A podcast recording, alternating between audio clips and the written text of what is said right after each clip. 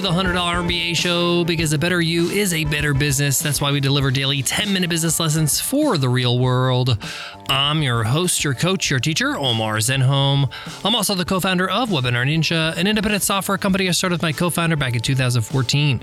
And in today's lesson, you will learn, should you diversify or go all in with one business? It's common for business builders, for entrepreneurs to have several smaller projects, side projects, ideas that they're tinkering with. Sometimes these businesses or projects are related. Some of them are not. Some of them are just a result of needing to scratch an itch. But often, some of these businesses start to take off, more than one. They start growing, they start becoming profitable. You got a little bit of a pickle on your hands because you really can't spend equal time on all of them. You only have a certain amount of hours in the day, and you might be wondering, should you just focus on one business, go all in and try to see it grow, or is it better to diversify your time, your effort, your risk against a few different businesses? In today's episode, we take a deep dive on this topic. I share with you my own experiences in the past, currently running several businesses, the advantages, the disadvantages, and some of the things you need to consider when it comes to making this decision. Because it all boils down to what you want, what kind of life you want to live, if it's compatible with your lifestyle and your goals. Let's find out. Let's get into it. Let's get down to business.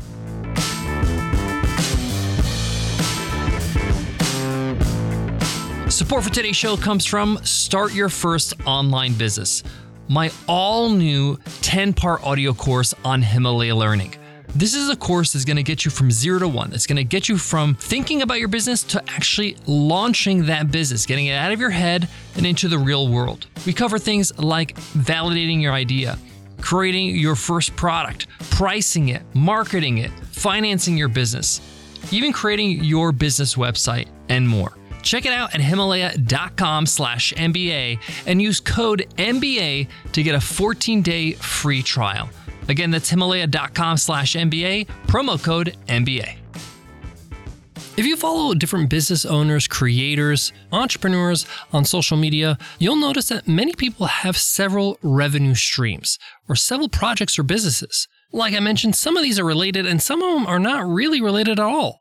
For example, fellow entrepreneur and buddy of mine, Matt Giovanisci, at one point was running a podcast, Swim University, which is a swimming pool and hot tub care blog and website, moneylab.co, which is a site that he talks about all his financial and business experiences, Roasty, which was a coffee roasting, coffee fan or aficionado website, Brew Cabin, which is all about brewing your own beer. Plus, he sold courses and he sold informational products, sold ads, sold affiliate products. So he was really spread across the board with several different projects, and I'm pretty sure I left a few off. And he was doing this with a small handful of people and some freelancers. Eventually, he stopped some of these businesses. He left some partnerships, sold one of the businesses, and really got down to the core businesses or revenue streams that really move the needle, actually matter, and really make him a living. It's not that he didn't enjoy these projects, it's just that he didn't have all the time in the world to dedicate to all of them all the time. I actually sit down with Matt Jimenez for an extended interview, and we'll be airing that episode soon, so look out for that. I myself, when I started my entrepreneurial journey, had several businesses, several experiments. And this is good in the beginning because you want to learn what kind of entrepreneur you want to be, what kind of business you want to run, what kind of products kind of motivate you, what kind of teams you want to run, and you want to see what sticks. You want to see what the market needs. You want to see what actually blows up and starts to make you money. But once that starts happening, you're going to have to make some choices because you need to feed your baby, right? You got to feed the thing that's growing. So if something is growing and making money, you got to give it more time and attention. You can't just give it less time and attention. And because we have a limited amount of time in each day, that means something else is going to suffer. Something else is not going to have as much time. And you're going to basically have to triage the projects you're working on. So I'm a big believer that in the beginning of your entrepreneurial journey, it's okay to have several projects. It's okay not to go all in on one thing because you're still learning about entrepreneurship, what kind of business you want to run, what kind of products or services or customers you want to serve. And by diversifying, you get to try and experiment and see what works for you. Also, in my experience, it increases the likelihood of you succeeding because you're trying different things. You're kicking up dust instead of trying just one thing. Now, when some of these businesses start to take off and you need to grow them and it needs more of your time, you need to take a look at all these projects you're working on. Which ones can you easily cut out that are not making you any money? Which ones can you maybe outsource its duties so you can hire somebody to take care of its work or its content or its upkeep? And I would only do this if it's profitable, meaning let's say you had a side business that was making you $3,000 a month and it's going to cost you $500 to hire somebody to take care of it, to do some of the tasks you need to keep it running. You're still profitable $2,500. It's well worth it. You could see where it goes. But for most of us, and in my experience, there's going to be a project or two where you're just going to have to say goodbye to or just sunset. And that's okay because you have a new thing that is making money, that's taking off. And you want to make sure you strike the iron while it's hot. It's very important for you to capitalize on momentum. So if something's taking off, you got to give it your full force. You got to really give it the attention it deserves, at least the lion's share of your time and attention. Now, many people worry about doing this because they feel like, hey, if I do that and neglect some of my side projects, it leaves me vulnerable. What if my business that's taken off now doesn't do so well in the future? I have no fallback. And I understand this line of thinking, I understand this logic, but you're not actually giving yourself a fair picture because you're relying on the fact that your side projects are going to take off too and that they could be your fallback, but they haven't. And that's why you're not focusing on them. The other thing I learned in entrepreneurship is it's not easy to have a successful business, have a successful product or service. So when you do have one, you got to grab it with two hands. You got to really focus on it to make sure you get the most potential out of it. You don't want to squander that opportunity, especially if there's demand and you're making sales and money's coming in.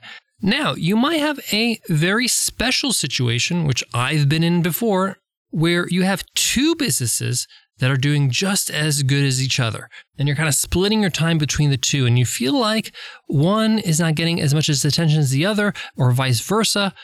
And you're not sure what to do.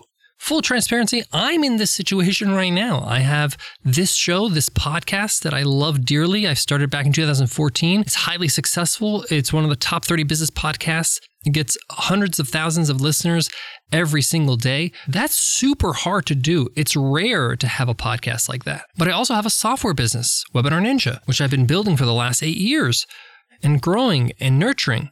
And my time is a kind of split between the two. Now, what I've done is I recognize the fact that one of these businesses is an asset I can sell, and that's a software business. I can easily sell the software business at some point in my career. And I know that after that happens, I'm going to want to continue the podcast. So I want to keep the podcast going and I still want to invest my time there so that it's there for me. I serve for that podcast now, so it's there for me when I do sell the business, if I do at some point. And whenever you are working on one business that can be sold at one point, you got to build that out so that it's a well-oiled machine, so that you have a team around it that's working on it, that you have operating procedures that are self-sufficient, that if one day somebody wants to buy it, it's easy to kind of hand over with everything in place. So always keep in mind when you have projects going, which one of these are you building an asset and kind of building something that could be somebody else's in the future?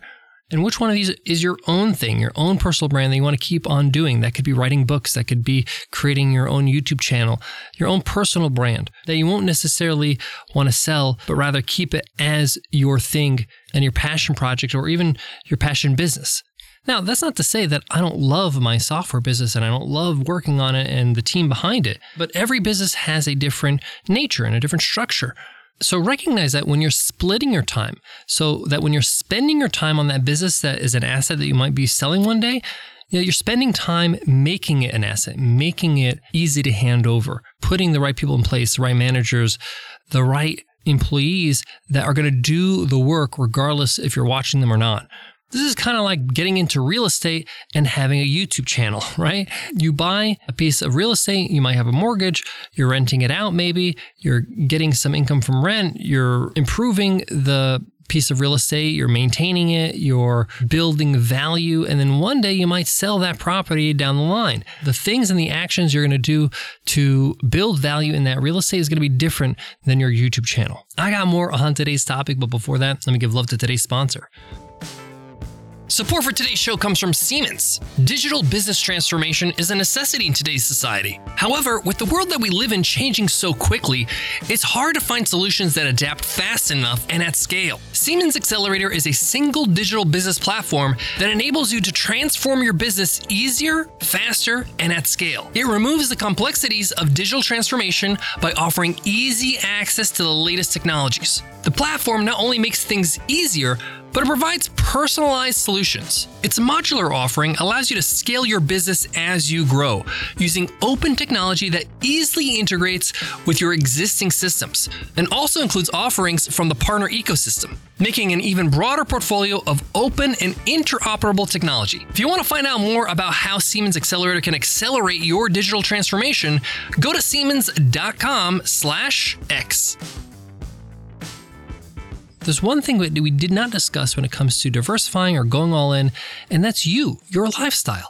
Some people don't like to juggle more than one thing at a time. They just want to focus on one thing a day. They don't want to have too much responsibility hanging over them or risk.